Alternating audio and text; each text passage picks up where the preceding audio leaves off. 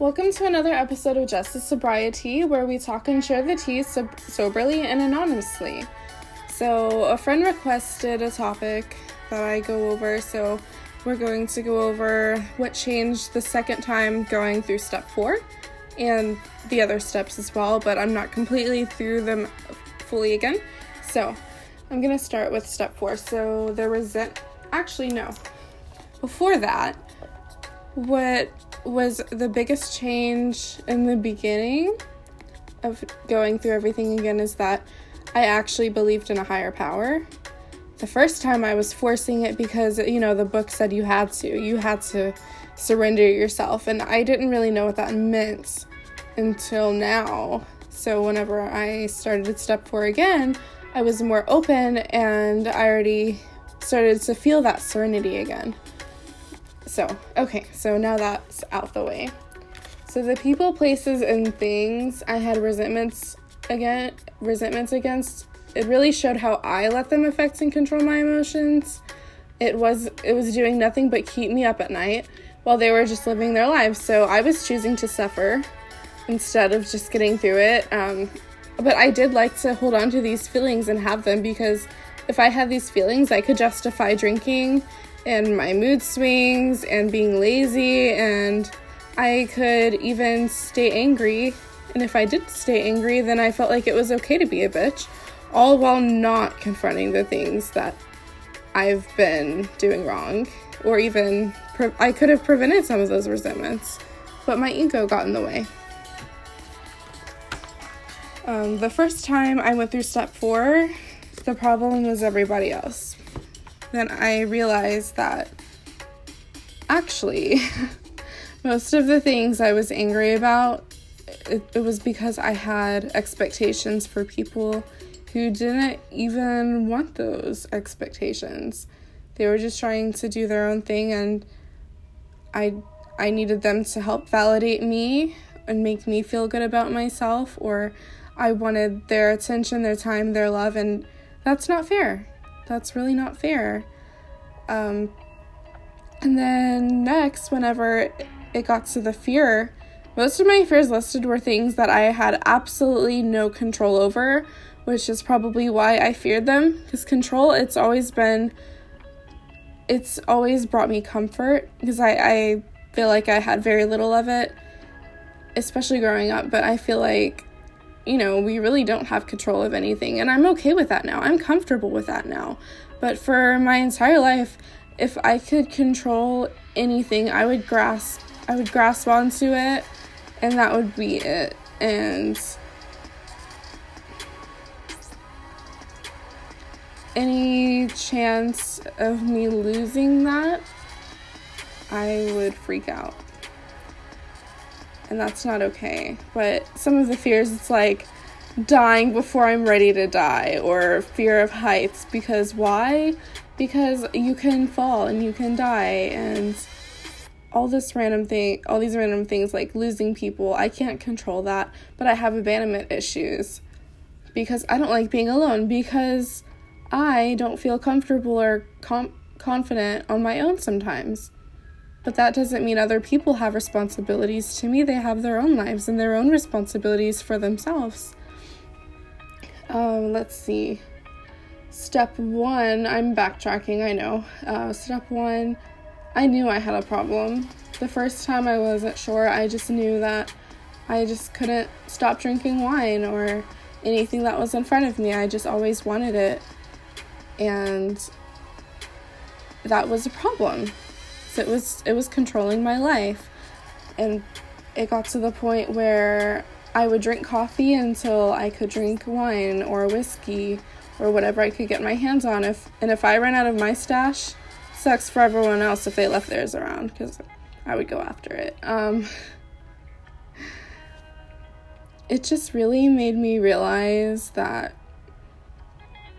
I have so many defects. I know I got a list of them after the first time, but this time I I felt stupid almost whenever I was reading all of my resentments and how it affected me to my sponsor.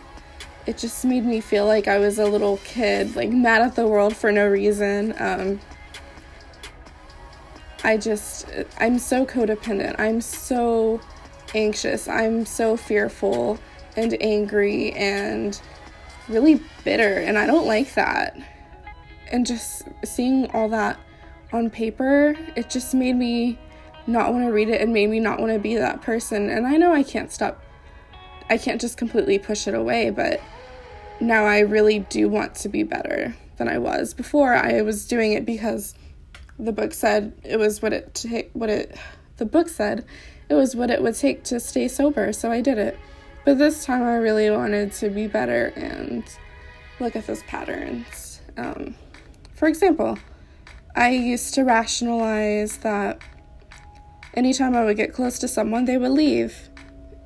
In reality, I was just scared to lose people, so the second I felt like I might lose them, I would start fights, or I would push them away, or I would leave to try to prevent that hurt, and I would still feel that hurt. Um, yeah, just stupid little things like that. But now I can recognize them and work on them and know in the future and whenever the situation pops up again, I don't have to respond that way. I don't have to have a meltdown. I don't need to push people away. I can just communicate with them and say, hey, you know, I'm having this problem. Is this something that's true or something that I'm just overthinking? And usually I'm just the one overthinking it, and that's okay. But it's better that I can acknowledge it and be more willing to work on it now. Um, right now, currently, I am writing out some of my amends. That is um, as far as I've gotten through the steps so far, the second time, and I've had to make some. I have to write write out some living amends. Some of these people, they're dead, and I can't do anything about that. They're dead. They're gone. There's a lot of things I wish I would have did differently. A lot of things I wish I would have said to them. A lot of ways I wish I would have behaved instead, but they're gone. I can't change what I did or didn't do in the past but I can only move forward and try to be better. And for example, um, a lot of the people, once I found out they were sick, I avoided it. I avoided them. I wasn't there for them. I didn't show up for them, all because I was scared. And one of them, I couldn't even, um, I had the opportunity and I didn't go to the funeral. And that's not okay. But I was so caught up in my own sadness. I couldn't I couldn't be there for my family who really needed it. They needed that support and I was too selfish. And I never want to put anyone through that again or myself because I to this day I feel guilt. But you know, I have to let that go. I can't I can't hold on to it forever and just even telling my sponsor that it kind of helped get a load off of my chest because I've been carrying around a lot of stuff for a while. It really opened my eyes. I wouldn't change anything because everything I've done, every experience I've gone through, it's made me who I am today. I know that sounds cliche, but it's really true. Um, I'm trying to think what else. My life since then, it's been much better. I mean, things I cannot control are still kind of crazy, but I'm working on it. I'm trying to be better. Um, like, we're about to move I'm starting school again. There's just different really good things. And now I feel like I'm just blabbering and rambling. So, and the sex inventory, I don't even want to get into that.